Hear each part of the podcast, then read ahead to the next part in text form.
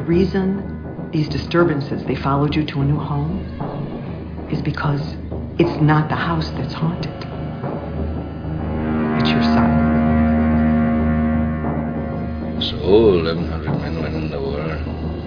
316 men come out. The Sharks took the rest June the 29th, 1945. Anyway. Delivered the bomb. Never, ever, ever, under any circumstances, say, I'll be right back. Because you won't be back. Get another beer, you want one? Yeah, sure. I'll be right back! I have come here to chew bubblegum and kick ass. And I'm all out of bubblegum. Oh, my name is Robert Hawkins. Approximately 7 hours ago, something attacked the city. You found this. If you're watching this, then you know more about it than I do. California, stay away from it. Stay away from it. I'm coming here. John Doe has the upper hand. And on that day, Ahab will go to his grave, but he'll rise again within the hour. He will rise and beckon. Then all save one, shall follow. They're all gonna laugh at you! They're all gonna laugh at you! They're all gonna laugh at you! Hello! Welcome once again to Dark Discussions, your place for the discussion of horror film, fiction, and all that's fantastic. I am one of your co-hosts, Philip, from the state of New Hampshire in the US of A, and with me in the state of Michigan. This is Eric. Eric, how are you, sir? I'm well. Excellent. And in the state of New York? Hi, this is Mike. Mike, how are you?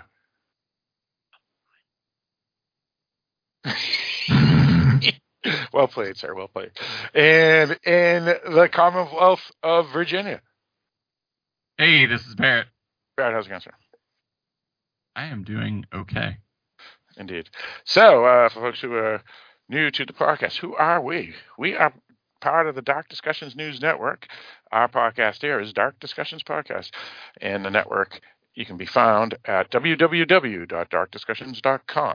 It's a website that has many things, including multiple podcasts, including this one here, but also, I don't know, about 10 to 15 other ones, and a lot of them are active, come out pretty much weekly and monthly, so you can find all sorts of stuff, mostly genre-related. Also, you can email us at darkdiscussions@aol.com, or you can go to www.darkdiscussions.com and press the Contact Us link on the menu, and that will open up an email box as well. Whichever way you email us, put in the subject, Dark Discussions Podcast, or whatever movie you want to talk about, anything, so we know that it's for the Dark Discussions Podcast. You could even write DDP, which stands for Dark Discussions Podcast, and then write your subject after that, and then we'll know it's specifically for this podcast here, and we will read your email on the podcast. Today is February 9th, 2023. We're giving that date out because sometimes these episodes aren't released immediately, though this one will probably be released pretty quick, but some of our listeners, like Pam, are always curious when we do record these episodes. So yes, that is the date, February 9th, 2023. Now, Eric, what else can people find at www.darkdiscussions.com? Porn. No, just kidding. They can find links to our Patreon account, which is how you can pay us for doing this. Producing the show is not free. We have to pay for things like web server hosting, domain names, movie rentals, computer equipment, so on and so forth. So if you'd like to offset the cost of producing this show, that's how you can help us out. You can go to patreon.com/darkdiscussions, or you can follow the Patreon link on any page of darkdiscussions.com. Any and all contributions are greatly appreciated. And that just tells you there's not porn here, because we wouldn't need donations. Click. Right. But click on the big P on every page. Maybe it's porn. Maybe. Maybe. Yep. So we'll we got some interesting stuff that Mike just texted me, our co-host Mike right here, and we'll talk about that when we get into our topic tonight. We'll discuss all sorts of things. I got a thing from a couple of podcasters, Scott Crawford and Heather Powell as well, that will be related to our episode tonight and things like that. But if we do have time after the episode, or I should say our topic, we will discuss what we've been watching and things of that nature, if we have time, including news maybe too. So pretty much I think that's all the house cleaning we got. So I guess we can get into our topic tonight. So Eric, what are we going to discuss tonight? Tonight we're going to be talking about a film currently streaming on the Shudder streaming service, called Skinnamink.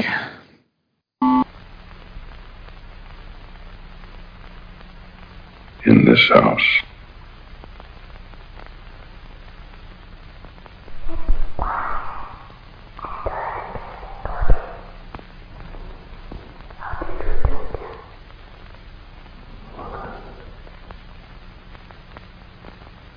in this house,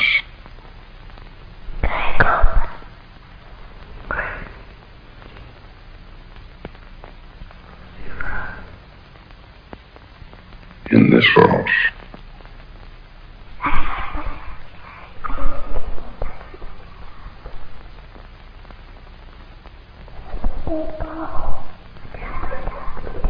in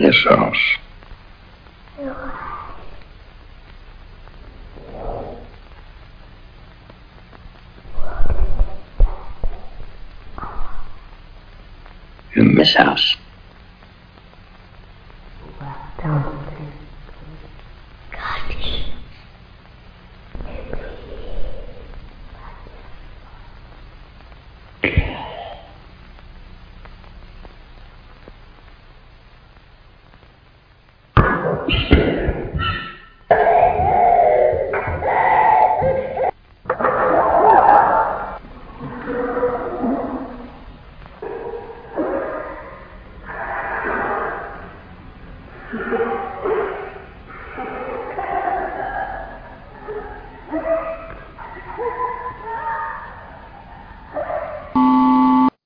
that's right.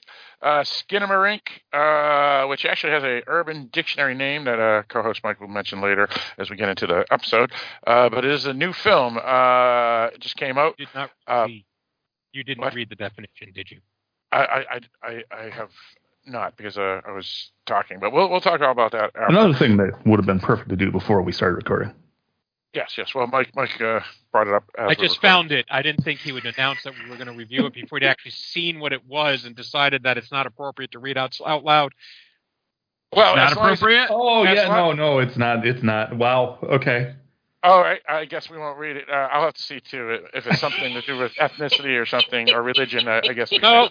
Wait, why did I get to see this? I didn't get a copy. I posted the link. Yeah. It's in the chat.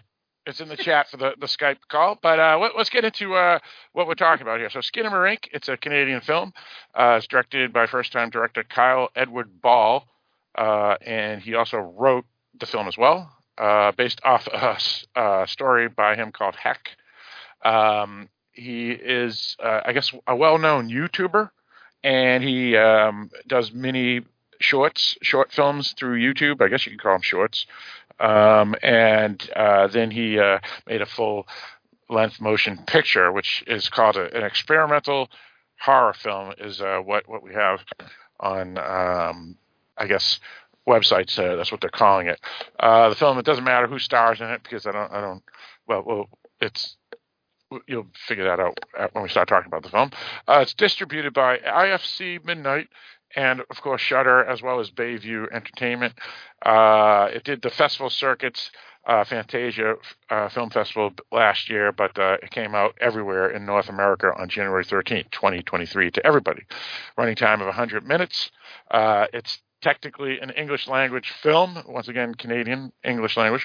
Budget is only $15,000.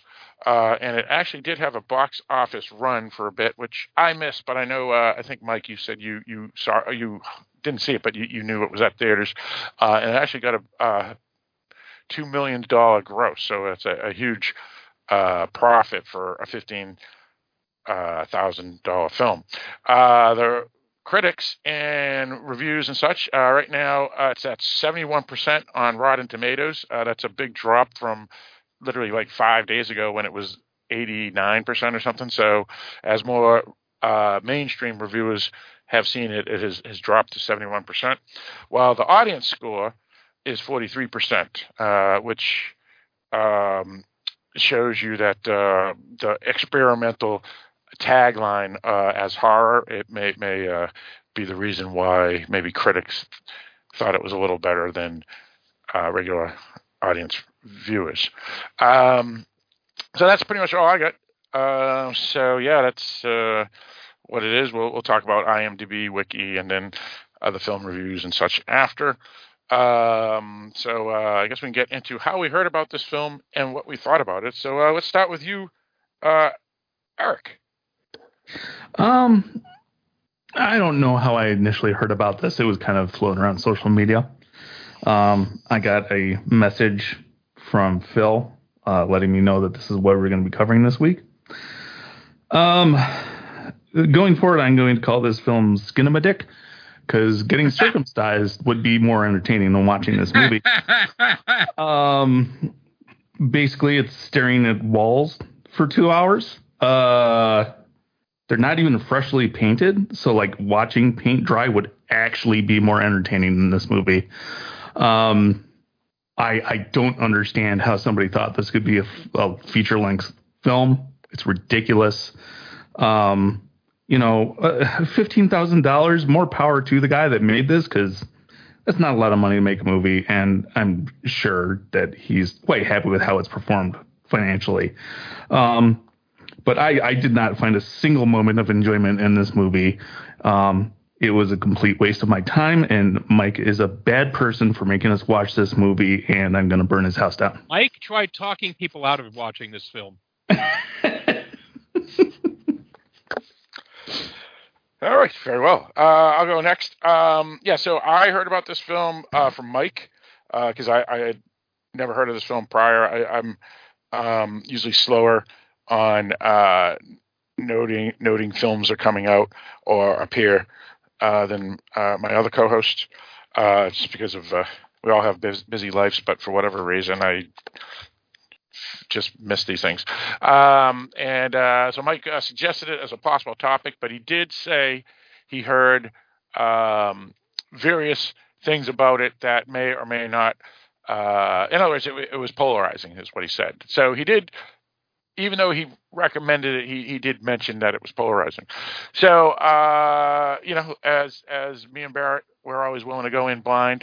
So I don't think I'm speaking out of line for Barrett. So I started watching it on, I think, the next day. So Friday of last week, which would have been the 3rd. So prior to work, I put it in or shuddered it for about 30 minutes. And I almost after that, after watching the first 30 minutes, was going to email or text everybody and say, yeah, we got to change the film. This is just terrible. So I feel Eric's pain. I thought this was an awful film. I remember I'm a big fan of Something Weird videos, and there was this filmmaker back in the 60s that did exploitation films. Her name was Doris Wishman, and they always wrote in reviews about her films how she would focus like on an ashtray or the fireplace or something when people are in a room and talking rather than the people. And I never thought that was an issue for her films, because her films were actually pretty interesting and entertaining. And I felt they worked, those type of shots for her films. Here, the whole film is like that. You have shots of like them just focusing on a plug in the wall or the top of a lamp or a corner of a door or a person's foot or whatever. It's just weird. It was in their static too, so it's not a moving camera. And it is a low budget film, so I Eric offline said he won't piss on it for that, but I thought it was weird that they didn't redub some of the handful of dialogue, because there's barely any dialogue, but it is English, and they could have probably just redubbed the dialogue, and so it could be understood rather than actually having to subtitle English words for English-speaking people. So there was a lot of flaws with it. I may have to say, and I hate some films that we've reviewed, but I think this may be the worst film in my opinion, I've ever reviewed podcasting, period. It's just terrible. I would not recommend it at all. That's my opinion. So let's go for you, Barrett. I think the experiment was to see if anyone would pay for this. I have never been so bored in my life. I was not scared. Maybe it's because I'm too far from being a kid. This guy's a lot closer to that age of a 4-year-old. So maybe to him, he can still remember in his mind what it was like to be 4 and scared in a house alone. I don't remember that. And none of this was scary to me. Even the jump scare did not make me jump or feel scared. It just was, like everyone said, focusing on a specific spot for a really long time, and then the door will move a minuscule amount, and that's supposed to be creepy. It didn't work for me. I won't say it's the worst film I've ever reviewed. It's just not. There's nothing there. There's dialogue for maybe 10 minutes of the whole movie, 20 minutes of the whole movie, and it's a 2-hour movie. If this could have been a short, and then I think it would have been more effective. But as a 2-hour movie, you're expecting people to just sit there and listen to 4-year-olds talk and supposedly scary stuff going on. And it didn't work for me. I'm done. Sorry. All right. Sounds good. Let's go for you, Mike. Yeah. First of all, the film is, what do you call it? It is set in the past, set in 1995. And this really did take me back to those days when we would just sit around in darkened rooms, sitting on the ceiling, speaking in barely audible whispers and staring at walls. So very, very nostalgic for those old days. Look, this is a experimental film. Experiments sometimes work, often do not. There are a lot of people who are not liking this film, but loving this film, and a whole lot of people also going, what the fuck? I think I can safely say I am probably in the latter category. Now, let me just say up front that I was slightly impaired while I was watching this, in that I had some longtime listeners may know I had my I occasionally get these eye injections, and I got one on Tuesday. That might have made it better. Yeah. Huh. No, and it made it worse. See, because what we were supposed to do is do an interview with John Hyams, and he, the director of Black Summer, and Sick, and he had to cancel for the last minute and reschedule. So I had an evening free with nothing to do, and fucked up vision. So I decided to watch Skinnamarink because I wasn't sure if I could do it on Wednesday, and often it takes a couple days for my vision to clear up. So why not do it now? I could wear an eye patch over the eye that got stabbed, but they use the drops to dilate your pupils, and they did it with my other eye, my good eye as well, because they have to look in there to see if there's anything wrong.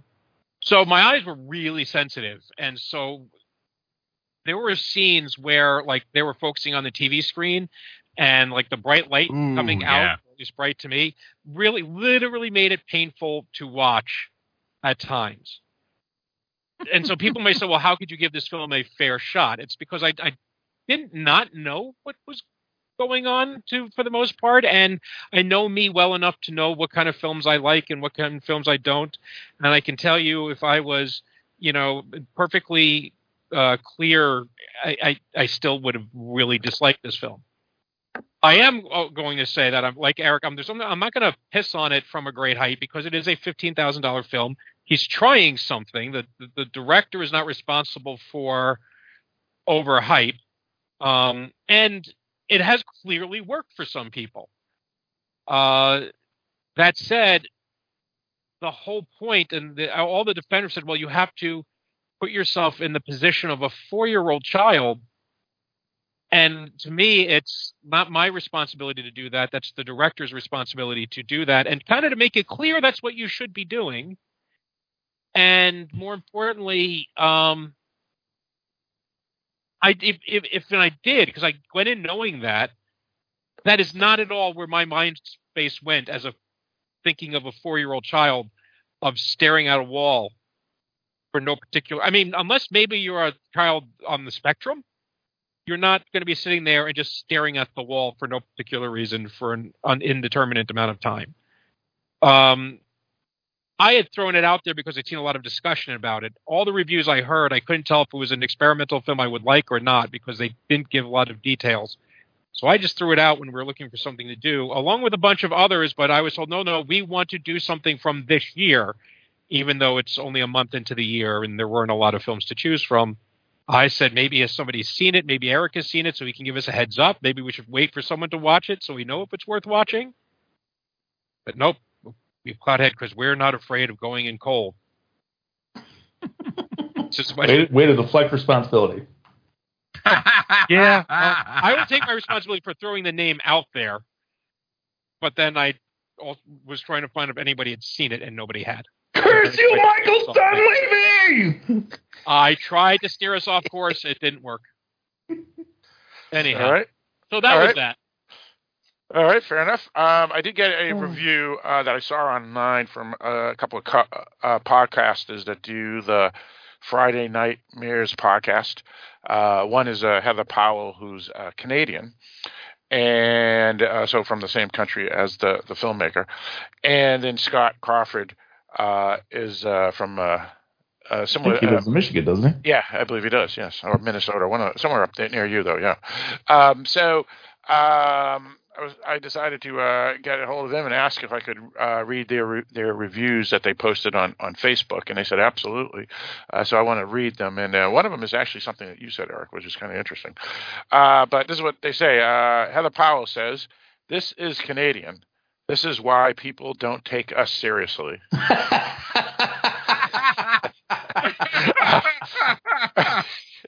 And then Scott Crawford, he says, "It's like watching paint dry, the movie." Which Eric already said. But it's worse than that, is what Eric said. And then Heather says, "Why are there so many shots of feet in this?" And then Scott says, "It's like someone dropped their phone while recording and called it art." There we go. So that's just some other reviews. A phone would have better quality. Yeah, exactly. You know, I did see one of the articles where they were interviewing the director, and he was saying something about people that didn't like it and how they were being classist, and I thought that was whatever. Odd. Make a bet, dickweed. Okay, well, in that case, fuck the guy. Yeah, exactly. Yeah. Because if you're going to make something experimental, you recognize it's not going to work for everybody. Yeah. But if you're going to turn around and say that we're classist for not, assuming that is correct and that Barrett is giving a proper interpretation and of what was in the article and that the article is being a fair representation of what he said, if that's the case, a wholehearted hail fuck you to him, if that is indeed his attitude. Well, I believe it was you, Barrett, that read the article, so I believe you, Barrett, that he said that. Well, it's also assuming the article is fairly representing, like quoting. Right, that's true too. Yeah, it is the press. You can't trust them. That's true. Yep. So I have some things to talk about when we get into it with Barrett. Actually, was the first to bring up about a child's perspective, or you might. Spoiler alert. It's a wall. But we'll talk about all that as we get into it. Eric, do we have a IMDb or wiki? Wiki. It's dark. No, that's not the actual wiki. Two children wake up in the middle of the night to discover their father is missing, and all the windows and doors in their home have vanished. All right. By the way, Mike. That quote came from the article you put in the Core 4 thread that from Esquire magazine. It's near the end of the article. And it's actually a quote from him. But I'm sure it's a quote, but again, quotes can be taken out of context. Right. It is by Esquire, though. They're at least mainstream. You know, it's not just some random blogger. But I get it. But it is still any less possible. Yeah, it's still mainstream. Anyway. I don't trust them either. But it's some sort of quote, whether it's in context or not. Moving on. All right. So what we do here on the Dark Discussions podcast, basically what we do is we review and critique and dissect. So we just did our quick review. But what we do at this point is we talk about anything and everything related to the film. But we have two sections. The first section is where we talk about general stuff. So maybe we'll talk about experimental horror or found footage or children in film or Canadian filmmakers, you know, just general stuff that isn't spoilery. And then at a certain point, we will throw out a spoiler alert, because at that point, as folks who are new to the podcast or not, what we do is we critique and dissect. So try to discuss everything and anything that is related to the film, including spoilers and plot points, because we, you know, how it works. Like, is there some sort of symbolism? Are they making a commentary on society or the world or Canada in this case, because it's a Canadian film? I don't know. You know, so we'll get into maybe some of that stuff as well. So that's what we do here on Dark Discussions. But we will throw up the spoiler alert. So if you folks do want to torture yourself and see this piece of shit, you can go do so before we spoil it. So, all right. I don't think we can spoil it. No. It's hard to spoil something where nothing happens. Right. All right, so let's talk about some stuff. I'll generally begin because there was some stuff that was brought up about a children's perspective. And I kind of said this offline to a few folks, including Malcolm Johnson. He's one of our listeners and podcast Facebook group contributors, which is the Dark Discussions podcast Facebook group. And he hated this film. But I was talking about how I didn't feel this really represented a child's perspective, because a child's perspective would have been more of a nightmarish world or something. But this, the camera was static with no one's perspective and focusing on electric outlets and lamps and things like that. So I think that's more of an excuse by the critics or maybe even the filmmaker to try to say you don't understand the film, but it doesn't make sense. Wrong. I don't think that because it's not a first-person camera kind of thing. You're not watching it through a child's eyes, and it does perspective. I said I didn't say out of their eyes, but like a video game, you know, first person. I said their perspective is a little different. Right. But the camera is almost always at a child's eye level, right? Yeah. So that's where I don't think it's wrong. I mean, it is a story about a child, is that everything in the child's home is sort of disappearing. But you have, it's the director that you have to put yourself in that mindset. I mean, again, I don't think that's my job. And it's up to it should be the director to cue you in on that's what you ought to be doing. I saw someone say, I didn't understand it at first, and I watched it again after viewing, thinking about it as I would if I was a 4-year-old, and it was terrified. So I mean, that was the mindset I went in with, and I was a 4-year-old with a ouchy eye. But I was like, if I was a 4-year-old, and like, I mean, I would be fucking freaking out over this stuff. I wouldn't be, this idea, like you said, the static camera. That's not what a 4-year-old does. It's staring at shoes. Right. You tried describing to me after watching the first 30 minutes of the movie, and I just thought, wow, this is just Phil being Phil, blowing things out of proportion. And so, nope. No, it is absolutely horseshit. It wasn't exaggerated. Stylistic horseshit. And it's experimental. You're trying something. I get that. But, man, for 2 hours, this is not a 2-hour film. Exactly, and that's my biggest issue with the film is that anything – and again, let me reiterate, I was not entertained for a single second. But anything even remotely interesting that occurs in this movie happens in the last 30 minutes. So I don't understand why the rest of it exists, because it's pointless. There's nothing happening. There's nothing going on. There's nothing interesting. Why did you make me sit through that? Yeah, and that's an absolutely fair point, Eric. Yeah, because I've had my children see some scary films, but not the ones that would it be inappropriate for them. However, I've let them see trailers on YouTube that aren't R-rated trailers, but it's like films I've already seen, so it doesn't matter at that point. So, like Friday the 13th Part 1 or something like that, from 1980. During Halloween, they want to see all that stuff. They want to see the Michael Jackson Thriller video. They want to see, Michael Myers, the Halloween 1978, and so on and so forth. So I show them all the trailers, and they saw the Megan trailer, which is a film that just came out. We did a review on it, and because that was being pushed big time on YouTube, and they watch a lot of YouTube videos, and my oldest daughter was scared to hell. And, when she watches things that are scary, even if it's not even a scary film, just, an action sequence that's scary, she'll go into the foyer and hide behind a wall and just peek in and stuff.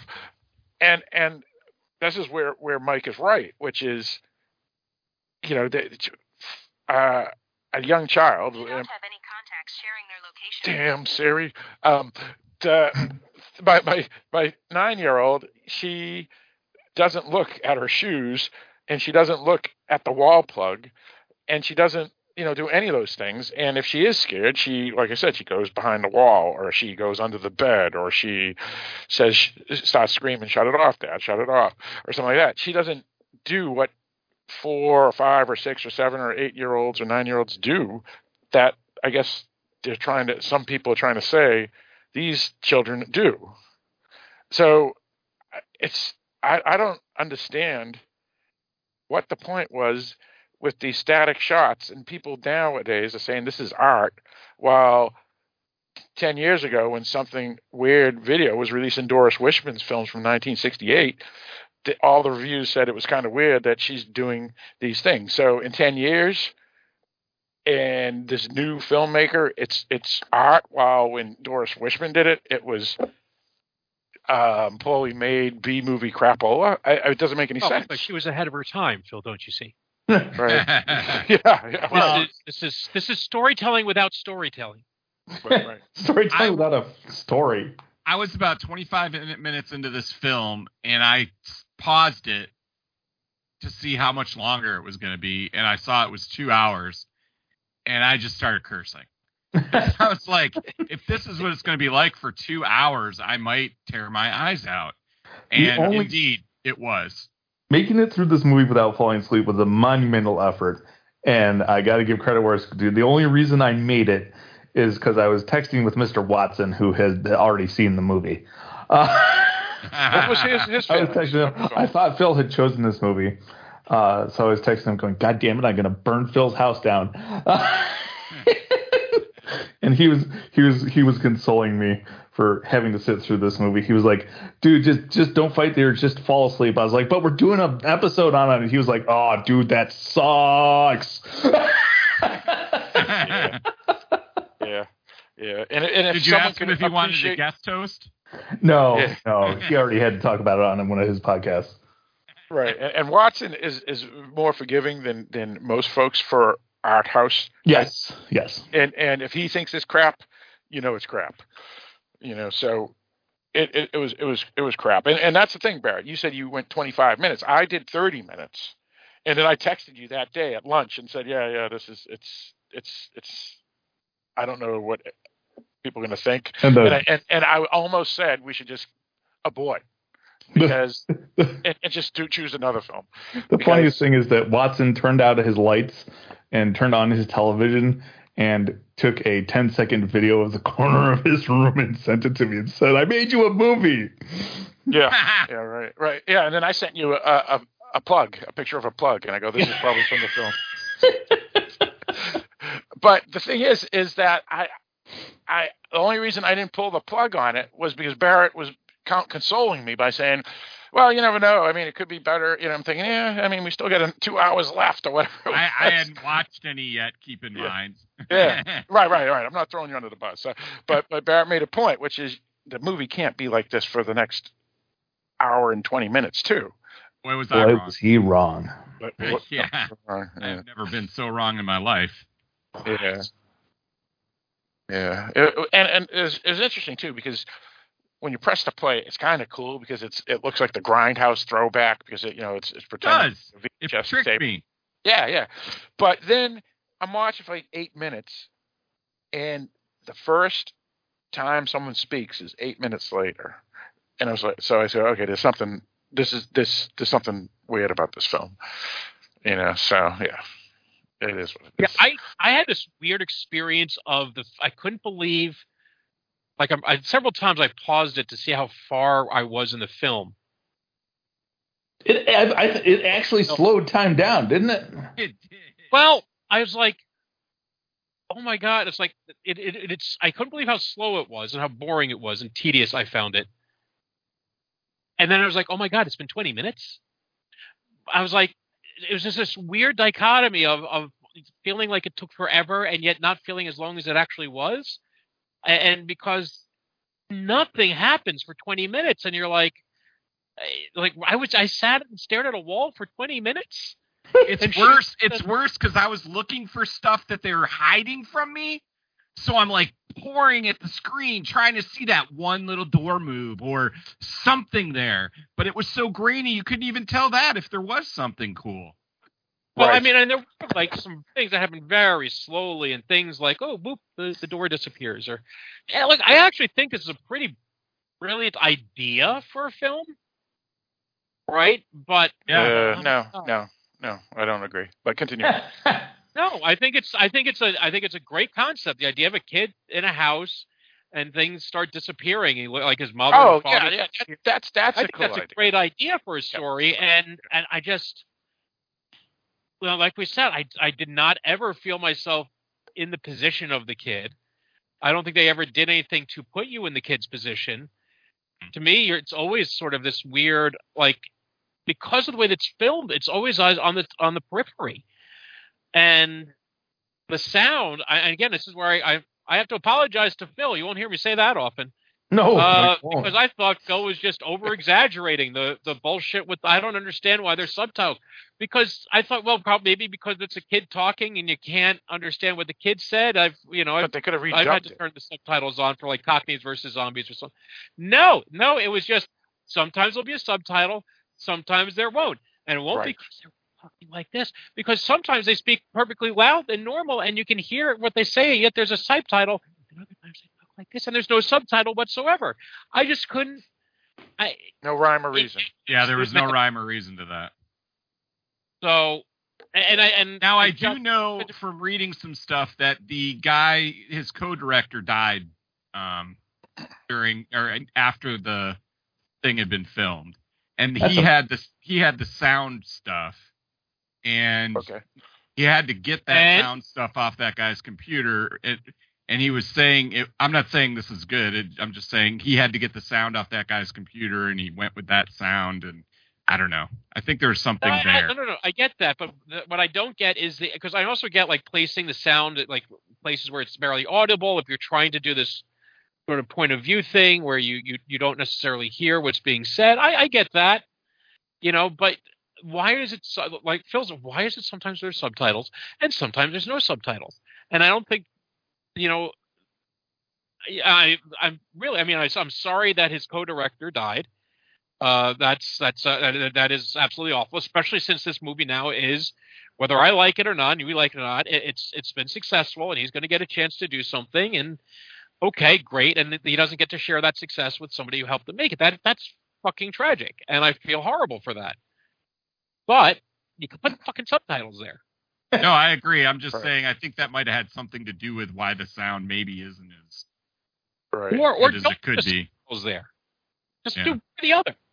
Right. Well, and if he really wanted audible speaking, he could have just had redubbed it. I mean, they do it all the time in all sorts of films, but especially since nobody's on the screen. Right. So you can't see their voice. You can't even see their mouths move to try and decipher it. Right. And that's the reason why I didn't give the names of the people that star in it, because you don't see the people ever, really, their faces or anything. It's just stupid. Yeah, it's all in darkness. Yeah. So I do have a couple of things. The first thing is from the Esquire magazine. Thank you for Barrett for pulling it. I'm going to read what the director said and screenwriter. Ball is his last name. He goes, "A lot of people don't like the movie. They've said stuff like, it's just doors, just hallways," Ball says. "I don't want to sound indignant, but there's a little bit of a classist element to that.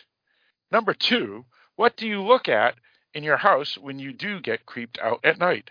It's just other stuff in your house, like a door that's ajar, or your cat meowing in the middle of the night, or the classic thing with a pile of clothes, but maybe it looks like the ghost of an 18th century demon child when it's 2 a.m. That's what we live through, and it can be pretty scary at night. I wanted to try to replicate that." Well, that's not what I got. I also saw something about him saying he watched a friend play Silent Hill, and there were all these moments where it was really long and quiet and nothing happened, and he wanted to replicate that too.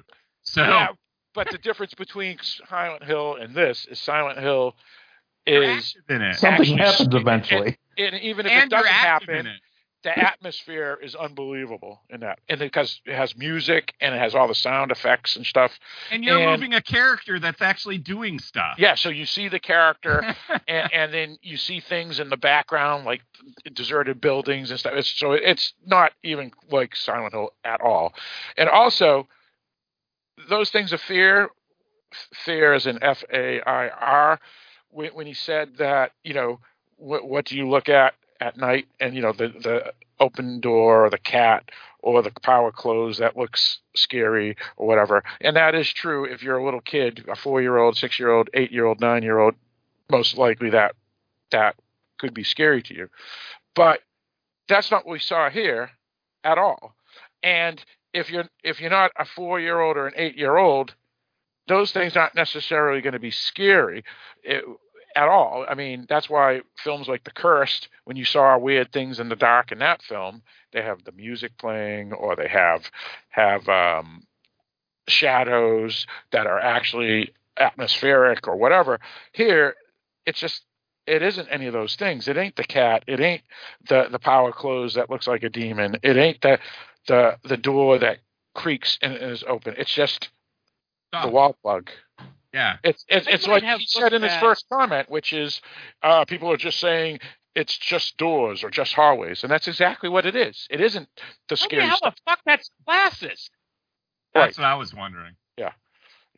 Is it lower class people that he's pissing on, or upper class people? Well, I'm not sure. This is where I want to go next.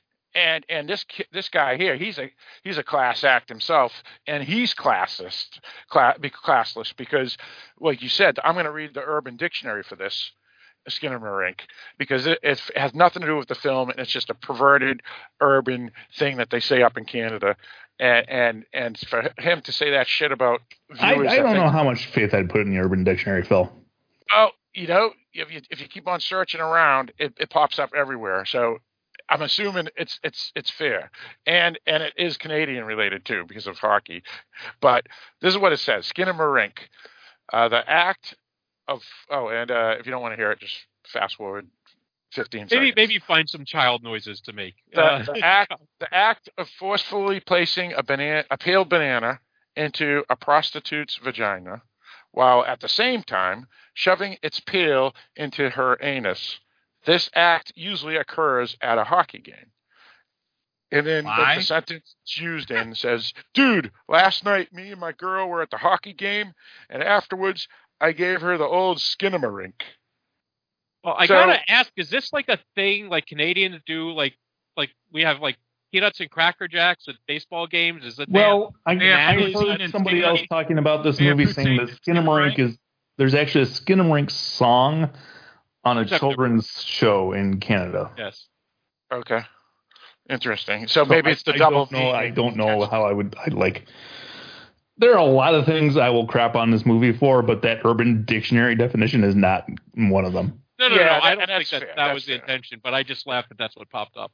Yeah, there is something way more interesting than this film. There is a song, and it goes, Skinnamarink, stinky dink, Skinnamarink, do I love you, Skinnamarink, dinky dink, Skinnamarink, do I love you.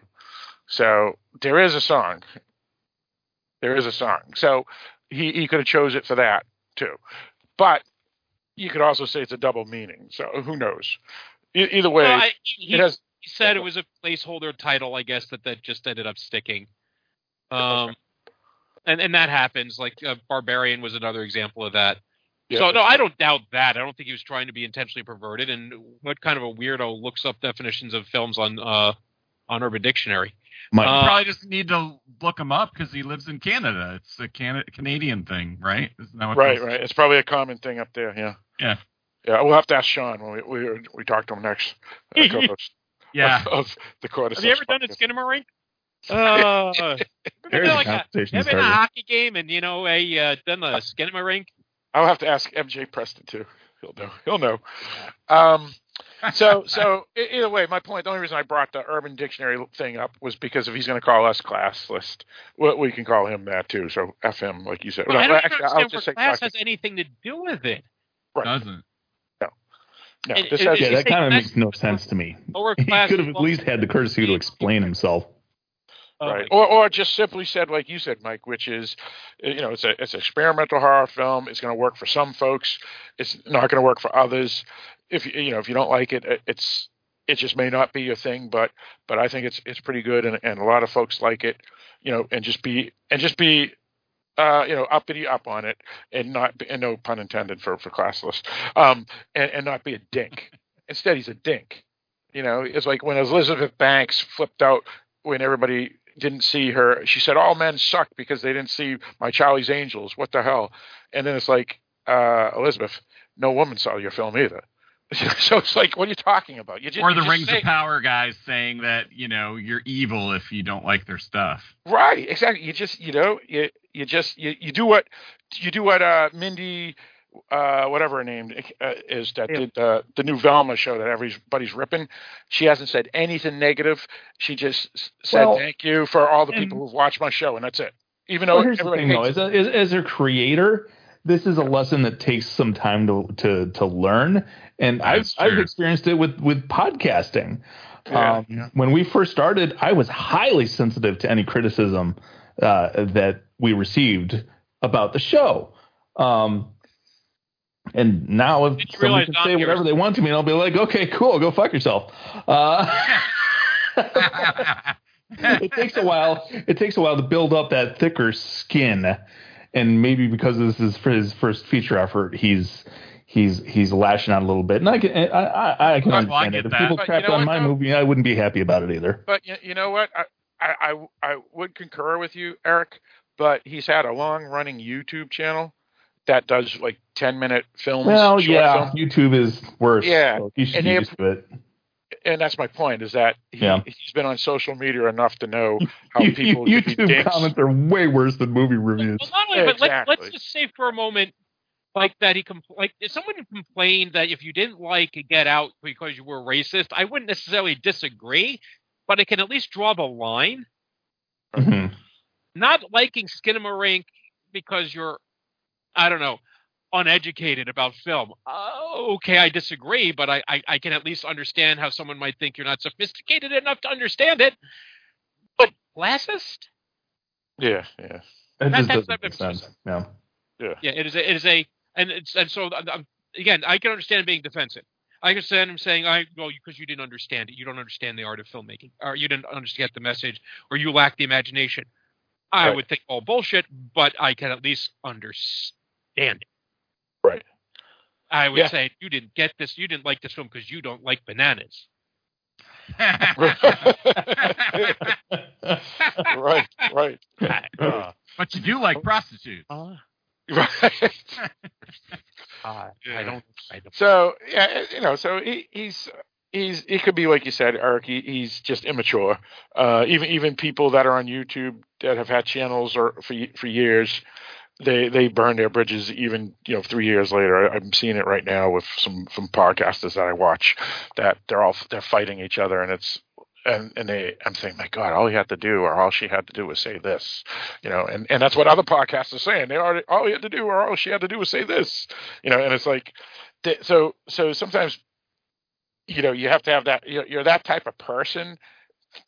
Not everybody, because I know, Eric, you have a YouTube channel, but a lot of people that do have YouTube channels are what we call narcissist type people. So maybe you kind of have to be a narcissist to do YouTube, because if you don't enjoy, you've got to spend hours looking at yourself and editing yourself, and if you don't like what you're doing, of course you're not going to do it. But at the same time, my channel is not successful. I don't have millions of people coming to view my YouTube videos, and people still leave comments every once in a while, but I'm just like, ooh, that was a little, that one stung a little bit, but you know what?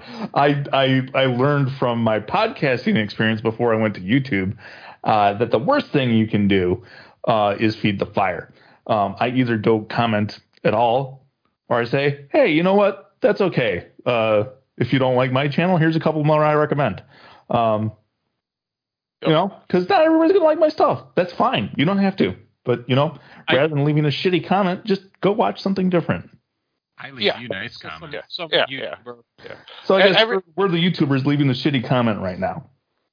Yeah. Well, yes. I guess you could say that, but I mean, we review films. I know. It's not the exact same thing. I'm just saying that sitting here in our living rooms, criticizing somebody else's hard work, of course somebody's going to take that personally. Actually, at this point, we're criticizing his criticism of the critics of his hard work. Right. Okay. Well, there's no film to talk about, so I'll go back to shitting on this movie. Well, yeah. I'll also say, reading what some of the defenders have said, they don't agree on what the movie's about. Right. And I mean, we can agree that it's a child in a house. Things in the house are disappearing. Right? We all get that. That there's no disputing. And he's stuck there for a very, very, very long time, and then he disappears. And then he disappears, or his sister's face disappears. Right. But his mother reappears. Is this real? Is he dreaming? Is he in a coma from the being dropped down the stairs? And apparently he stabbed himself in the eye because the demon told him to do it. Yeah, and it's long, but they can't find him. Well, I have my belief of what actually happens, and I kind of alluded to you, Mike. Hey, but, guess what? We'll talk about that. I don't care what happened. And that's fundamentally it. I really don't. I was not invested in this character who never really appears on screen. People like fucking faces. We like to see actual faces of people. That's how we get to start to identify them as human beings, and not just wigs on sitting on top of a jacket. It just right. Right. That's why movies.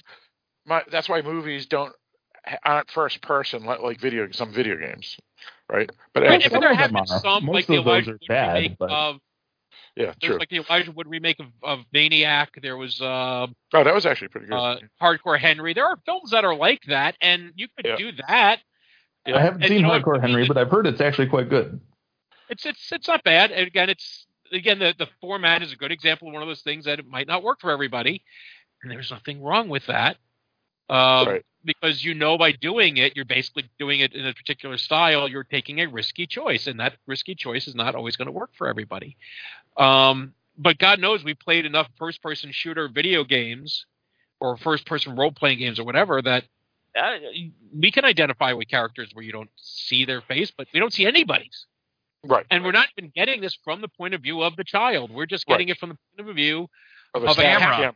It's an obvious camera too. That's the problem. It's not like you're just the person there. It's just a camera sitting there, because even you wouldn't be looking at the views that the camera's taking. Right. Exactly. Right. It's like the worst filmed episode of Paranormal Activity ever. Right. Yes. Right. Yes. Yeah. Yeah. That's exactly the movie I was thinking of, and I was like, this is just. Yeah, it was trying to rip off or make an experimental version of Paranormal Activity, and it's terrible.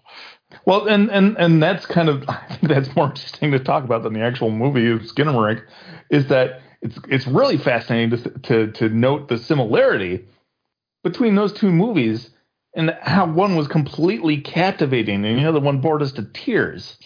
Right. Yep, like, why absolutely. Was Paranormal Activity interesting? And it was scary. And maybe it's because, Mike said, because of faces, I guess. Well, the characters were interesting. It was scary as hell, you know, for that type of film. Atmospheric. You met the people. You knew the people. You cared for the people. Yeah, yeah. You know, there was an actual story there.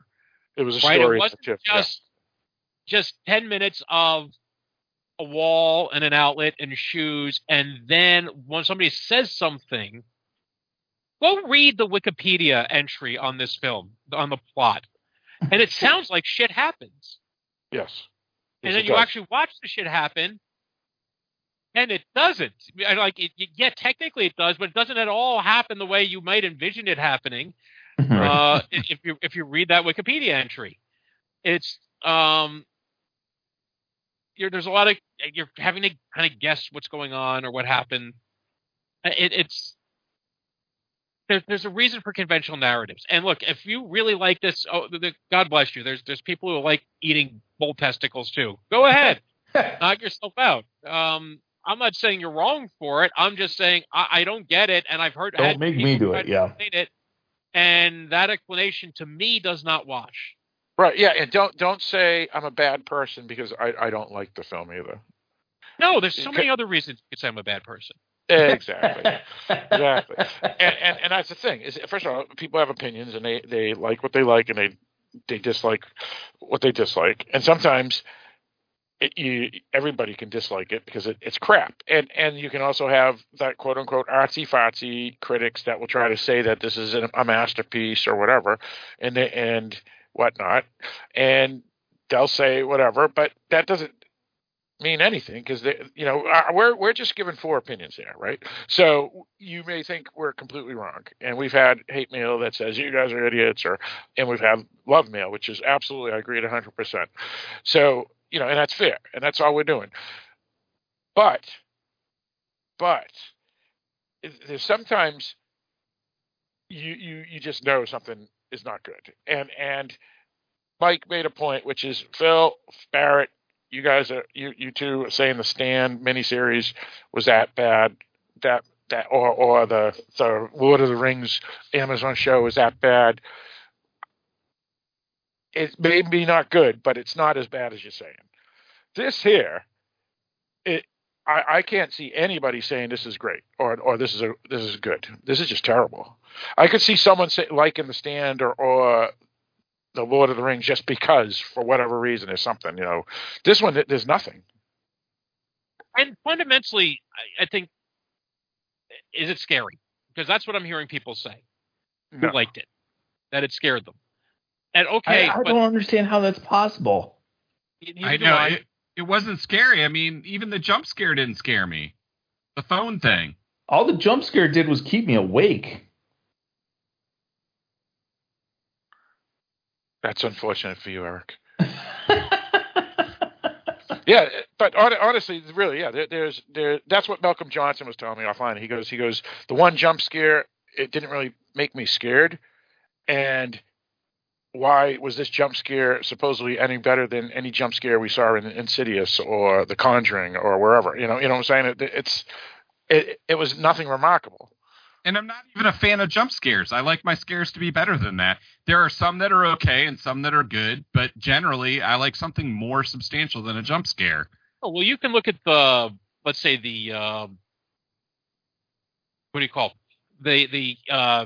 chest compression scene in The Thing. Great jump scare. Mm-hmm. Yep. A hospital scene in Exorcist 3. Right. Great jump scare. There are well done jump scares. There are. So I don't have a problem with jump. The Insidious films tend to be something happens and we will simultaneously crash a piano off a cliff. And because that noise startles the fuck out of you, we're going to call that a jump scare. Right. Right. That's a completely different thing. Yep. You ask why, what Paranormal Activity worked. There was a story. We knew what was happening. Knew what was going on. And there was a mystery to it, the way it was told. This had no coherence to it, in my opinion. Mm-hmm. But people who said, well, they watched it like that. Well, look, I don't know. When I was 4 years old, I didn't stare at a wall and find it scary. An open closet door? Sure, maybe. A pair of shoes? No, not so much. All right. Well, we're repeating the same half dozen things over and over again. Do we want to continue to do this, or are we done? Well, we got to throw up the spoiler alert, and we'll talk about what we think. What? Well, what we think. Shoes!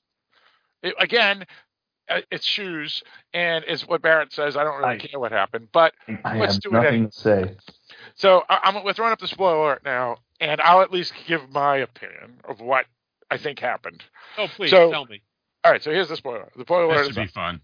All right, so I'm thinking, basically the story is there's a daughter, a little girl, and a little boy that live alone with their father. And based off of they say it appears the mother has passed away from some sort of disease or an accident. We don't know. So the father one day just disappears.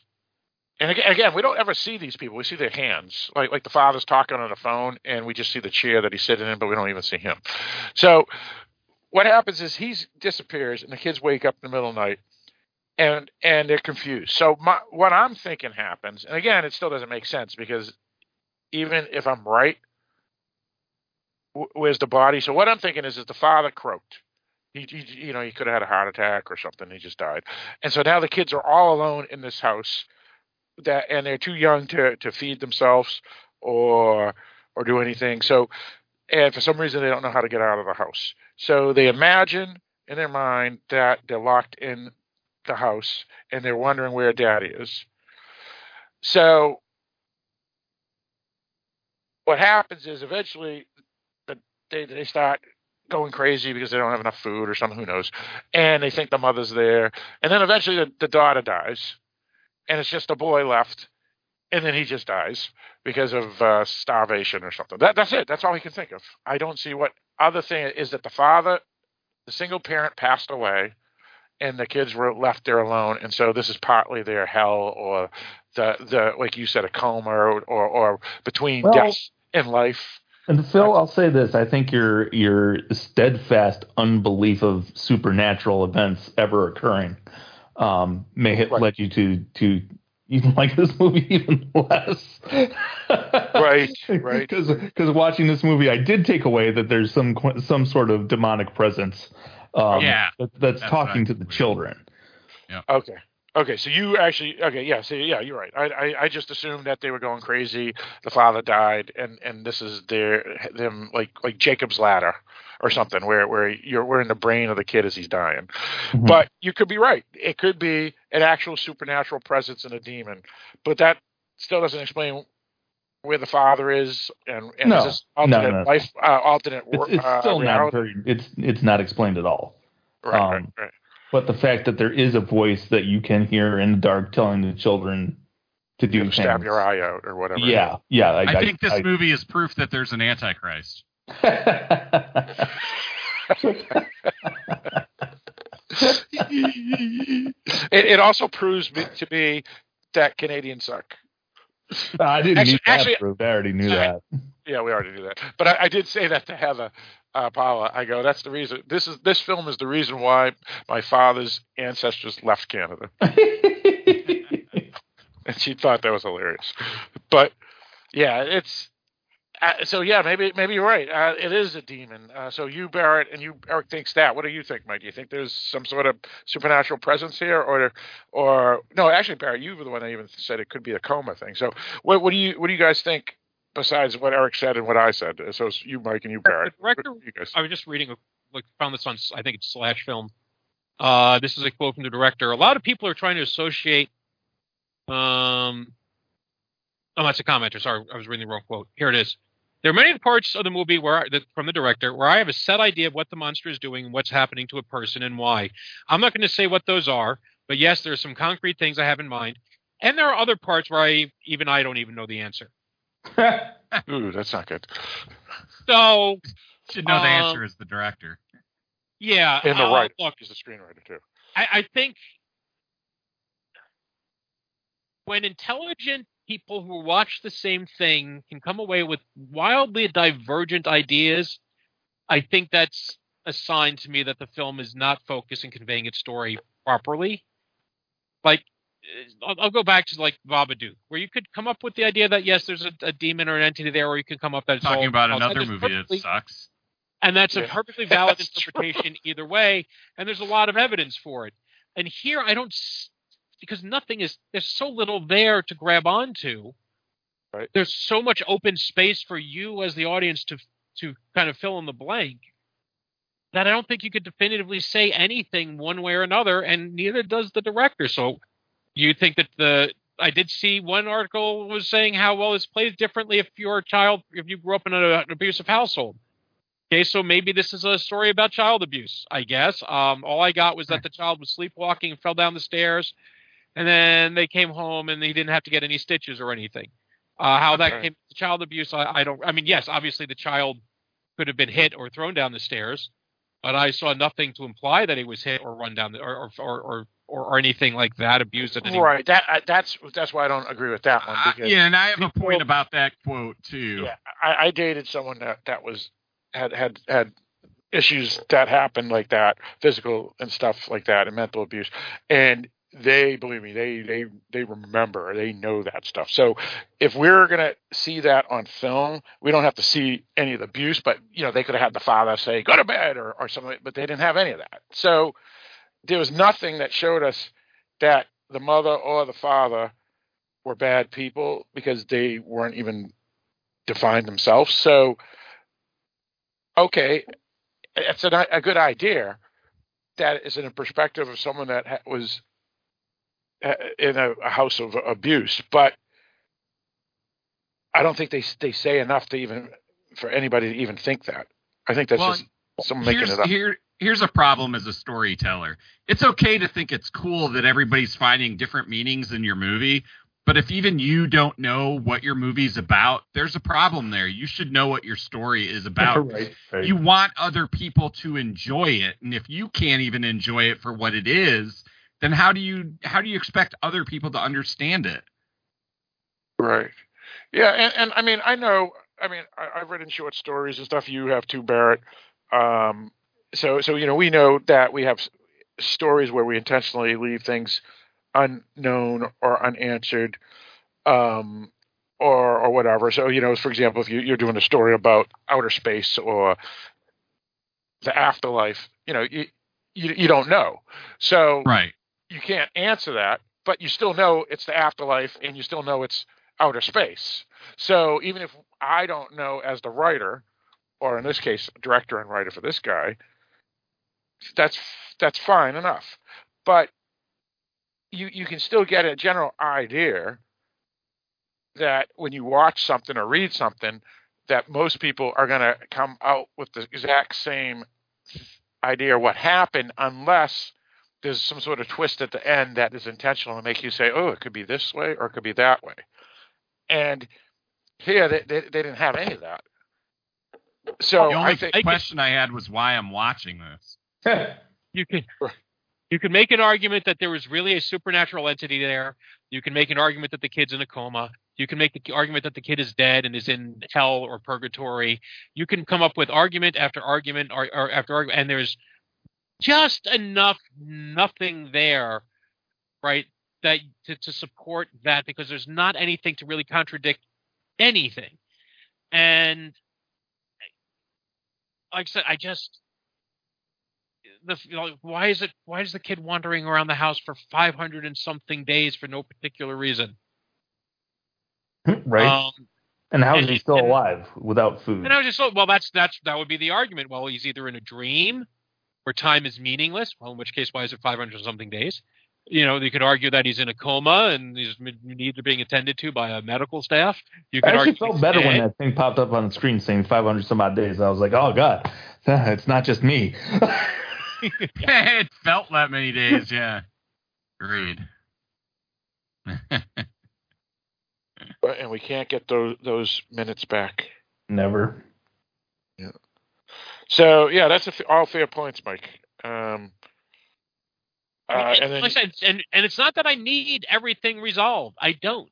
But I've often said that the director should have an idea what the film is doing. And right. It sounds like he claims he does. Of course, he's not going to put up and shut up by telling us what he was thinking. And sometimes people just aren't good at conveying what it is that the message they were trying to send. And we've certainly seen films like that where they were trying to make this point, and I don't think they made it well. And I don't know what point he was trying to make, if he was trying to make a point, and I just didn't care enough. And Scott, God knows, I've certainly bitched about films that could not pound in its point hard enough. I still hated the film, and sometimes just because of that, because it just goes the other way. It takes a deft hand to do it very well. God, we certainly had somewhat different interpretations of The Menu. How much it was was it talking about class? Was it talking about art? Was it But I said that this was things happening, and in a way that you don't really see most of it happening. When the demon tells the kid to put the knife in its eye, I was like, well, did he stab himself in the eye? Because about whether it's like a minute or 40 late minutes later, I don't know what it was. He calls 911, but he didn't seem to be too upset about it. There was like a moment of crying and then it cut away. Yeah, right. But you know what 4-year-olds cry about? Anything. Yes. He may have stabbed himself in the eye. He may not. He may have been crying because he was being told to stab himself in the eye. He could have been crying because he couldn't hear what the demon was saying, like the rest of us, and he can't read subtitles. I didn't know what happened. And I'm being asked to guess. Yes, did he stab himself in the eye? And then he's calling 911, and he says, "Oh, I put something in my eye." Well, all right, thanks. Now that the moment of tension is gone, you paid it off. That didn't work. Not for me. Again, if you are a listener to the Dark Discussions podcast, which of course you are because you're listening to this now, and you have a completely different take on this film, not to try to justify your like of it to me or to Phil or to Barrett or to Eric, or to try to convince us why we're wrong, but just tell us what it is that you think we're missing, why you liked it, if you can come up with something beyond it had atmosphere and it was scary, because that's so subjective, that we'll just agree to disagree on that. But if these things made sense to you, then please let me know. I really want to know, because I hate feeling like this when I watch a film. God knows there are a lot of films that we've argued here, and I've got a certain type of film that I just can't stand. And did this lean heavily into that. Yeah, and this film ain't no Silent Hill video game. It ain't. no fucking way. So I don't know. This was basically taking like all the worst parts of movies like you like, Phil, that I hated, like Horsehead and Choke, and just like amped it up to 1,000. What was the second film you said? Horsehead, and what was the second one? Sun Choke. Oh yeah, that was good too. Yeah, I know what you said. Yeah, and Braid was another one. But all those films had hot chicks with too. 3 girls. The one with 3 girls, exactly. Yeah. But were they naked? Because then that would explain. Oh yeah. Okay, now I understand. Yeah. But the thing is, with those films, at least they had. You can see what was going on, and the characters at least had. Whether you hated the film or not, and it's the type of film they are, the art house horror or whatever, they at least had characters that had backstories. This film is not art house horror, even though a lot of critics may try to judge it as that. This is truly the definition of experimental film. Absolutely. So. It doesn't – like Mike didn't like it because it's not his type of film, monster films and things like that. I didn't like it because it's not – because it didn't have a story. Yeah, right. This is not a thriller or an art house horror film, and I like thrillers and art house horror films. This is neither of them. And so me and Mike are looking at the film differently from different types of personalities, likes for films, and we both come to the same exact conclusion. So that tells you something. Yeah, so the point is that you should go decide for yourself why this film sucks, because we can't even agree on that. Yeah, yeah. Oh, no, I think we pretty much all agree on pretty much every aspect. It's just that certain things may piss us off more than everybody else, but when we bring them up, we can all go, yeah, that's true too. Yeah, I don't like that either. Well, and the thing is, I can understand elements of this working, and I really can. I just can't understand 2 hours of it being based on only these elements. And right. I don't understand, like, 20 minutes. If this was a 20-minute thing, wholly different than if this was. And yet, Malcolm Johnson, and again, this may be his bias too. He went and watched a couple of this guy's YouTube videos to see what the heck after he watched this film, and he says that they're much shorter, but they're the exact same thing. And so even in a short format, he didn't like it. But again, he may have already been biased because he was already pissed at the director for his first, right. But he has some sort of following on YouTube.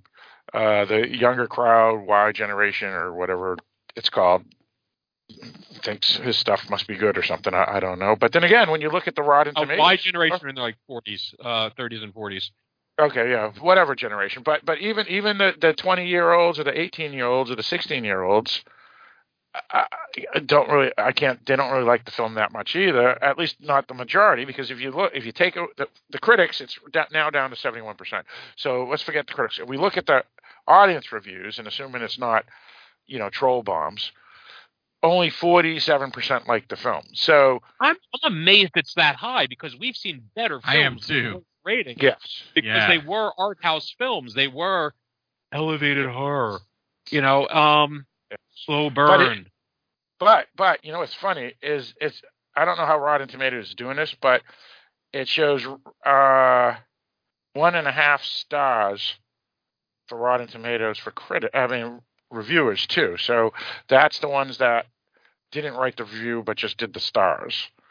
So 1.5 out of 5, and then if we go to Skinamarink on IMDb and see what their score is. This one actually it's actually pretty good there. Well, it's not good, but I mean it's mediocre. It's 5.1 out of 10, which is surprising because I've seen some good films that IMDb has at like 3 out of 10 stars. So I don't know who these people are, but again, that's still 50%. Whether it's Rotten Tomatoes or IMDb, it's around 50% liked it and 50% didn't like it. Well, and again, I was looking for things that were maybe hidden in there, but there wasn't anything hidden in there. It was like it was simplistic stuff, like a door creaking a little bit, or weird voice in the background. It wasn't anything hidden. And maybe that would have made it more interesting. I don't know. But that's what I was looking for and just not finding. Right. I remember, what was it? The Lords of Salem. No matter what people think of that film. I know you liked it, Mark. I thought it was pretty good, too. My father actually liked it, too. Yeah. And there's a scene where they're in the kitchen. She's in the kitchen doing something. And in the corner, you can see one of the witches standing naked on top of the counter, but you barely can see her, and it's like, holy shit, that scared the fuck out of me. But not everybody sees it. Only I saw it, my father saw it, but half the audience, you talk to people on Facebook, they go, oh, I missed that. So that was pretty awesome. Here, it didn't even have any of that type of stuff. No, is what, yeah, or the Flash, the Devil Flash, and the Exorcist dream sequence. Some people missed it, and it's like, but it's fucking scary. Here, they didn't have any of that stuff. Yeah, like one of us was like, "Oh, I saw this in it. I'd have to go back and watch just because maybe I missed something deeper." But no, there was nothing deeper. Right. You could not. Can we stop talking about this now? Again, to see something deeper. What's that, Mike? You could not pay me enough to watch this movie again to find something deeper. No, right. I agree. Well, I know Eric said he was buying the Blu-ray so he can get the director's commentary. No, I did not say that. You're a liar. Yes, I'm a liar. Yeah, and to be honest, it's like, what's the point of getting this on Blu-ray? Because it's faux Grindhouse. I could make it myself. Just point my camera in different areas for hours. Right, and then taint the screen blue. Right. Yeah.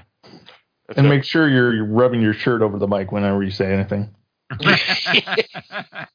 Yes, that is true. And name it Dirty Sanchez or some other urban. Cleveland or teabagging or something. Oh shit! Can we be done now? Well, let me look down my list. I have nothing written here because we actually talked an hour and a half about this movie. Oh my god! So Barrett, any further things that you that's on? I want to point out. Hold on, we've talked an hour and a half about the movie. It's still not as long as the movie. Sure. That's true. Yeah. True and sad. Oh, right. Phil. Anyway. All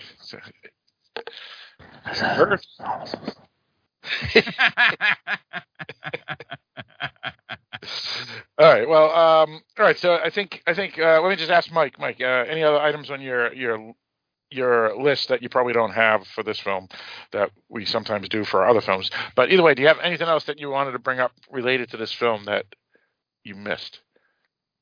If for some reason you are the director, and for some reason you are the director listening to this commentary track, and for some reason you feel that your comments have been mischaracterized, then please reach out and let us know, because I'm more than happy to apologize if that's the case and straighten the record out there. I suspect that isn't the case, in that not that you've been mischaracterized, but that you're listening to this and have gotten this far. Because I'm perfectly willing to admit that a quote was taken out of context, even if it's a direct quote. So that's fine. It doesn't explain the movie, though. It doesn't explain the movie. And if you want to tell us those things that that what they meant and you didn't want to tell anybody, but would like to tell us, so we either to point us in the right direction or prove what kind of Neanderthals we are, incapable of comprehending your genius, then that's fine too. Do that, please. But like I said, I'm not going to fault somebody who's trying something different. It is an experimental film. Experiments sometimes work. Experiments often don't. To me, this was a don't. This is not a thing. You know, like when don't do it in your next Wachowskis did Bullet Time and everybody fucking copied Bullet Time. Well, I don't think anybody's going to be copying Skinamarink Time. Right. Yeah. Or Blair Witch, everybody copied that. But the thing is here with this film here is that it still made $2 million. So this guy got something right. But the thing makes me feel that the doomsday clock is true and we're near the apocalypse is for the fact that this film was able to get a theatrical release and make $2 million. Well, we've seen so many great directors and writers and actresses and actors and films that no one has heard about and never will hear about except for us talking about them. And it's a damn shame that those films are kaput, basically, and out of memory, while this film here got to make $2 million and get a theatrical release. So this is the apocalypse. Well, because to his credit, is end of the world. To his credit, it is different. And that's a thing. And you say $2 million, you know what? You take $2 million, split it in half with the theatrical. Oh my God, Mike, just let us end this. It's not going to make him that much. Sure, fair enough. I would take what he's going to make. He could have made he could have just made his money back. Whoever bought from IFC. I just want this to be over. Yeah.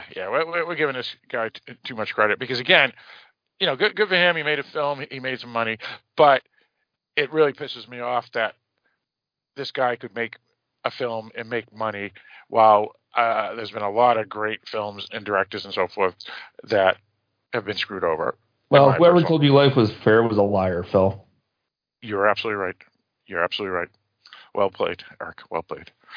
All right. Mickey Barnum wins. So I guess we can get into our final thoughts on the film. But before we do, we have plenty of time to talk about what we've been watching and things of that nature. So let's do that. So, Eric, do you have any interesting items, news, or things that you wanted to mention that folks who would listen to this type of podcast that would be I guess, informed by you? Sure. I want to start by mentioning that I was recently asked to participate in the 200th episode of the Exploding Heads Horror Movie Podcast to celebrate their 200th episode. They're actually doing a top 200 horror movies of all time, which would be way too much for one episode, so they're breaking it up into three. I was on the first part where we did numbers 200 through 126. That's 75 movies. I was on the mic for nearly 6 hours. So, nice. And where exactly did Skinamarink rank? Amazingly enough, it was not on the list. So they are a Patreon podcast. However, they are at this point offering a free 30-day trial. If you want to do that, you can go check out the episode 200. You can also check out their best of 2022. Those guys are a lot of fun. So I would go check that out. I had a blast recording with them for episode 200. Dave Z, right? Dave Z and Christian Luciani, yeah. Yep. As far as what I've been watching, I watched a movie we're probably going to talk about next week, so I'm not going to mention that. I watched a movie called Alice Darling, which stars Anna Kendrick, whom I love. However, the movie's not very entertaining, so I don't recommend it. Oh, I was thinking about watching it. She's from Maine, as a matter of fact, Maine. Yeah, so it's a very, very drama-y thing.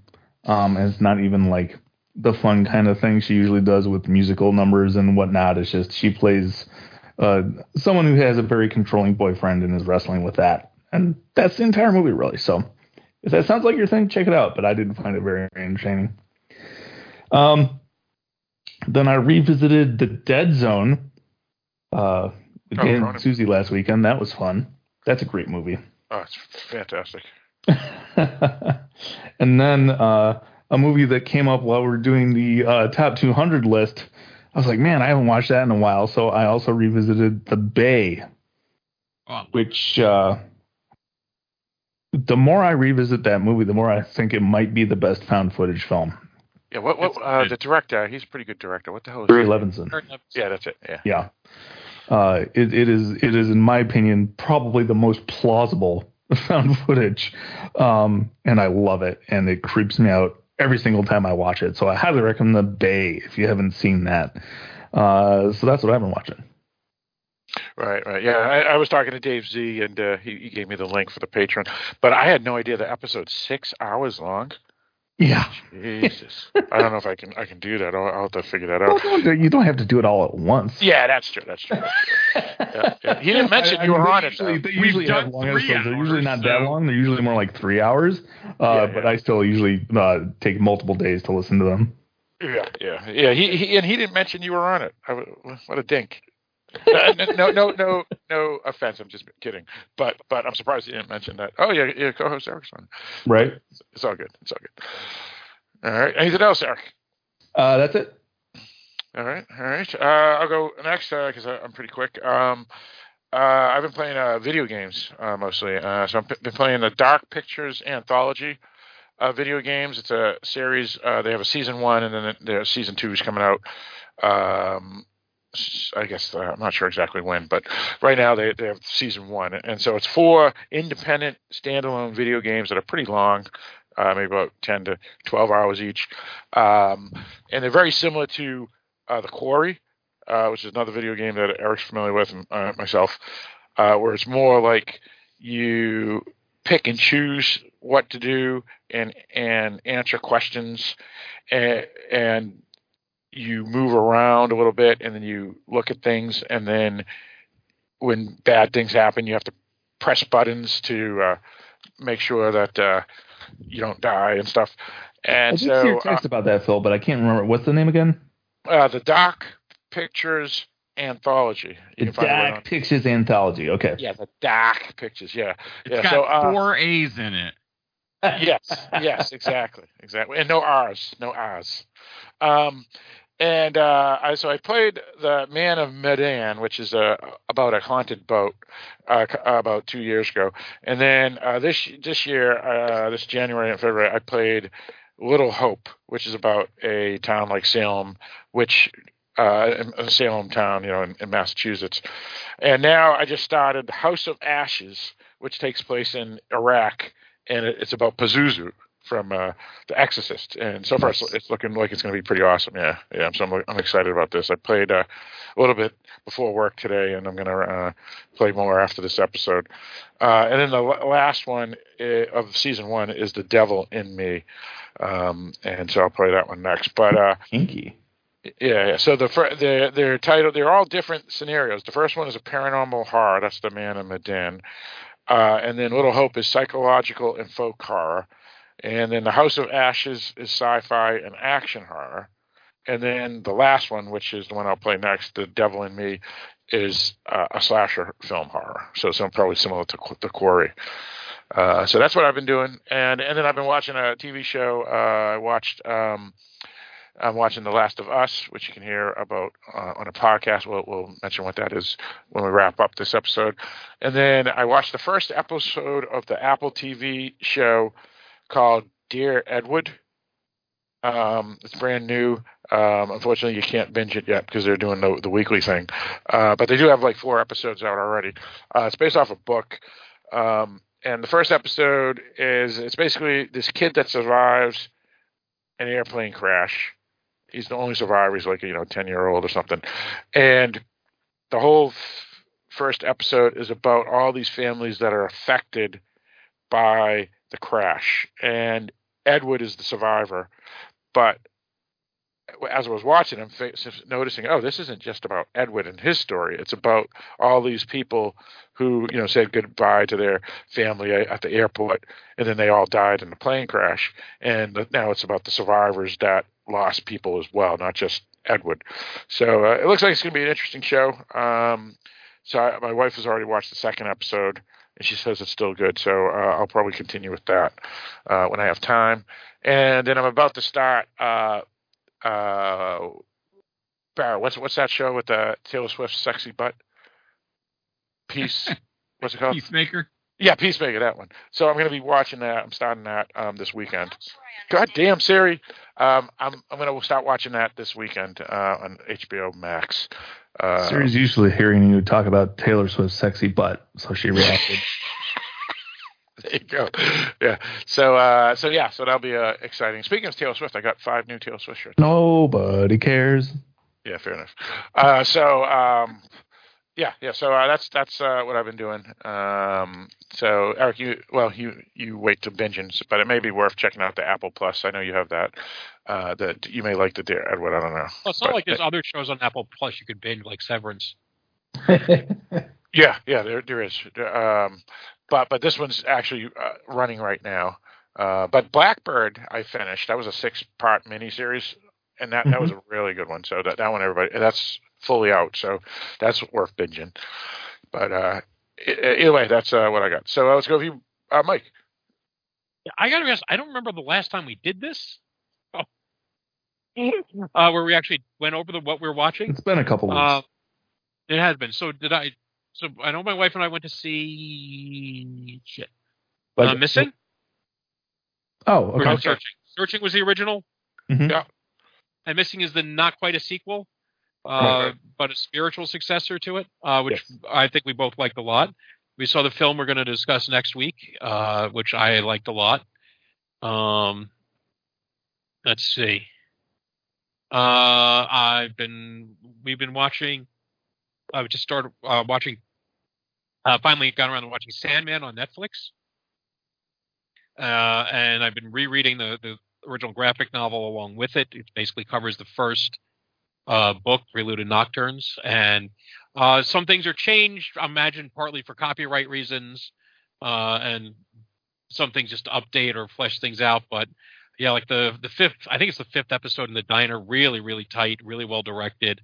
David Thewlis is a character actor, has been around for a while, has a supporting role playing the character John Dee. I think he's very good in it. But I think it's just, I'm really enjoying it. I think it's one of the better adaptations I've seen. And this is a thing that fans have been waiting for 30 years. What is this film again, Mike? It's a TV series called The Sandman on Netflix. Oh, yeah. That's the Neil Gaiman thing, right? Yes. Yeah. So I'm very happy with it so far. So we're about halfway through.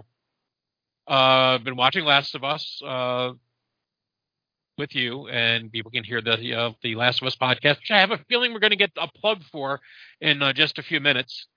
I'm trying to think if there's anything else significant. I've been watching the new season of The Bad Batch. If you're into the animated Star Wars, I think it's really is good. If you are a Star Wars fan and for some weird reason have not watched any of the animated stuff, you really should. The Resistance is one really aimed at small children, but the others do such a good job of what they failed to do with the original prequel trilogy. So I do definitely recommend it. And I think that's about it, as far as I can tell, as far as I can remember anyway.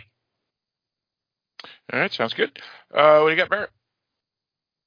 Let's see. So last week I went to see a movie called Fear. It wasn't so great. It kind of takes place in the during the pandemic, and it's not great. And then we watched The Peripheral on Amazon Prime, which was really, really good. I really enjoyed it. It's based on William Gibson's novel of the same name.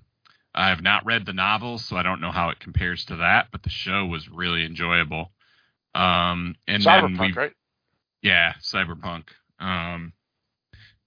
And we've also started watching Severance, which I really, really like. I think it's a really well-done show. Excellent. Anything else? Nope, that's it.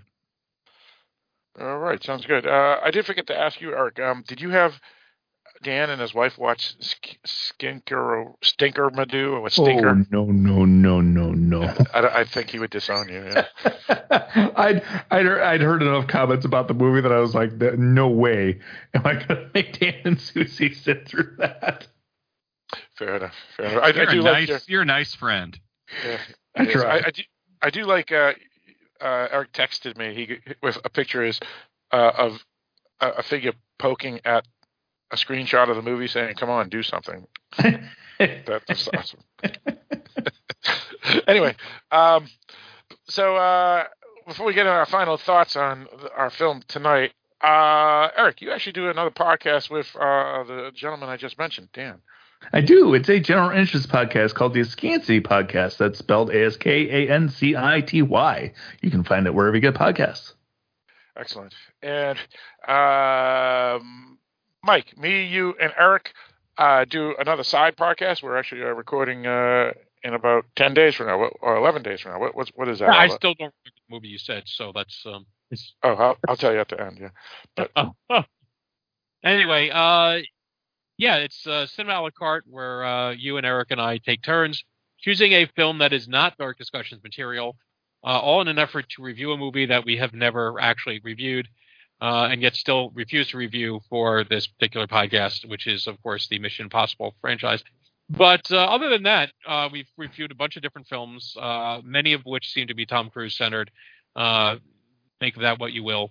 But films such as Collateral, Jack Reacher, what else have we done? We've done Flash Gordon. We've done 12 Monkeys. We've done The Edge and History of Violence, among others. So not all of them are dark. The lightest one certainly was probably Inside Out, yep. The Pixar cartoon. Yep. So, if that wasn't the lightest, then it would be probably Flash Gordon. But it's just – and that also gives you an insight into the tastes of the individual host. So it's just something different-ish, and we review that basically when we have some free time in our schedules. which has not happened as often as I think we thought we were going to be doing when we started doing this 3 years ago or so. Indeed, indeed. But we're trying to get it back on a more steady schedule because, once a month recording is pretty good, and get 12 a year. And so far we've been on track. So it's been good.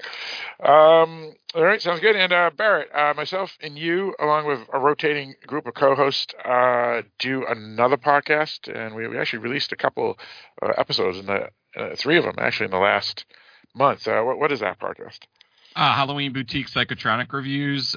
We released Avatar, The Way of Water. Actually four, Spellbinder. Yeah. I can't remember what the other two are. Yeah, you released a lot.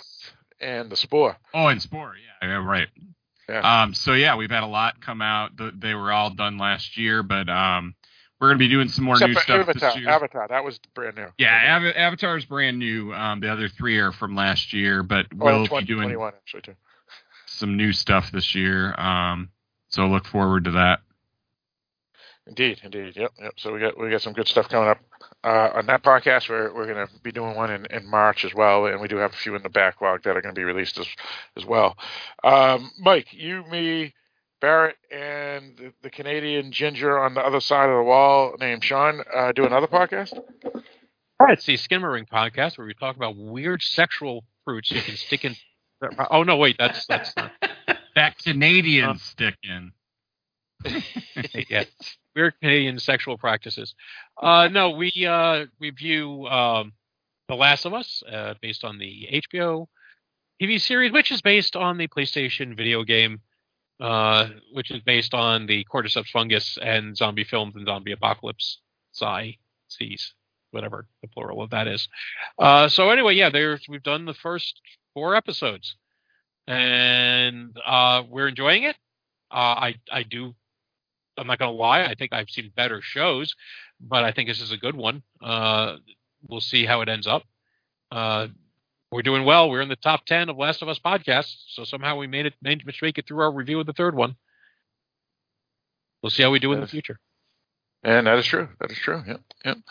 All right. So one other thing. I did look this up while you were talking about the rise of the cordyceps infected, Mike. Skinamarink, the song, is spelled differently. It has two N's. So S-K-I-N-N-A, while the urban slang is spelled just like the movie. So it kind of makes sense that him trying to say, oh, it's really just a song from our childhood. You know, he purposely left out that extra N. So you never, I'm thinking it's... I've seen it's the name of the song is a couple, like this, it's like Skinamaroo or so. There's a couple of other names. I don't know. I don't know that I would read too much into it. I just wanted to. I think you should just sit back, relax, and eat a banana. There you go. So they're healthy for you, potassium. All right. So I guess we have our final thoughts on this film here called Skinamarink. Eric, why don't you start? Well, I think I've been pretty clear about my thoughts on this movie, so I'll just sum it up by saying...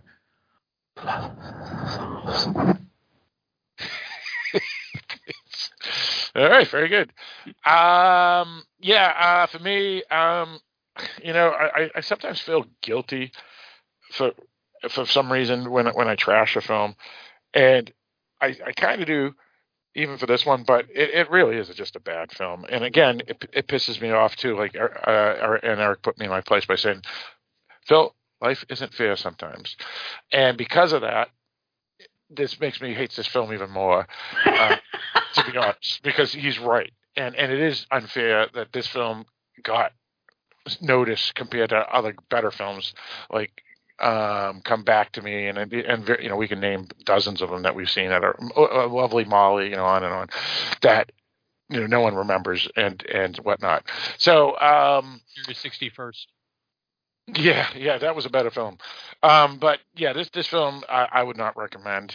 Again, it may have its fans. It may have people that like it and really like it because they really think it's a good film, not because it's they're just trying to be artsy-fartsy or classist, rather than class less. So, but yeah, I would not recommend this film. I think it was complete garbage. Let's go with you, Barrett. I think everyone should see this film. Let us know if it's as bad as we said it is. All right, that's fair. Yeah, yeah. And we should also rewatch the Stand. Oh. One last note. I am not as nice as Phil. I don't mind reaming a movie that I completely hate. Fair. Yes, that is true. That is fair. Yeah. And thank God for that, Barrett. Thank God for that. Let's go with you, Mike. Yeah. Like I said, I'm going to hate on this so much because it is a $15,000 film. It takes a lot of work and effort to try something different and get noticed for it. And assuming giving the director the benefit of the doubt that he is not the giant douchebag that quote made him out to be. I'm glad for his success. I never root for a film to fail. I'm always glad when there's something I see that I don't like that somebody else has found a way to enjoy, because that is right what makes the world go round. Everybody has their own taste. Everyone's taste is valid unless it's Phil's. So, fine. If you like it, great. But I know my taste, and this is just definitely not it. It is going to appeal to a very, very select group of people who may or may not be getting put in camps when I take over. But, I just found nothing in it to enjoy. I found nothing in it to like, from performance to sound to cinematography. The only thing I really did like was the concept, and that just is frustrating because it feels like they just killed a good story idea with a terrible execution, or at least for me. So, whatever. I'm going to try very hard to never think about it again. I do think Eric has missed an opportunity by not watching this with Dan, because I think this might have been a good movie to do as a party game. Drink every time you see a light socket. How about drink every time there's no sound? Well, Dan's a recovering alcoholic. Drink every time you think you heard somebody say something but couldn't be too sure because there were no subtitles. Yeah, so Dan, probably doesn't want to see this film. So. Anyway, Dan's a good man. All right, so this film here, once again, was directed by Kyle Edward Ball, screenplay by Kyle Edward Ball, based off his story Heck by Kyle Edward Ball. Kyle Edward Ball has a YouTube channel. Unfortunately, I don't have the name of it at the moment, but I'm sure you can just search for Kyle Edward Ball, and it'll maybe pop up if you're so inclined to check his YouTube channel out. The film is from Canada. It's technically an English language film. A budget was $15,000, made about $2 million on a quick box office run. Distributed by IFC Midnight and Bayview Entertainment. So depending on which country, I assume. And then of course it was released on Shudder, which is actually owned by IFC Midnight, I believe, because I think IFC, Shudder, and AMC are all owned by the same company. And it wouldn't be surprising if Bayview was, too. So check it out if you're interested. You can watch it on Shudder. And I'm not sure if it can be VOD'd anywhere if you're in a country that doesn't have Shudder, but you can always check it. So yeah, that's pretty much it. So with all that stated, Eric, why don't you do this out? Sorry, I like that one. Thanks for tuning in to talk about Skinamadik. Come back next week. We'll have another episode. This is a film that they need to put on those dating websites. Like, just, did you like Skinamarink? Just so they know whether or not to match people up. Yeah, it's a baseline question.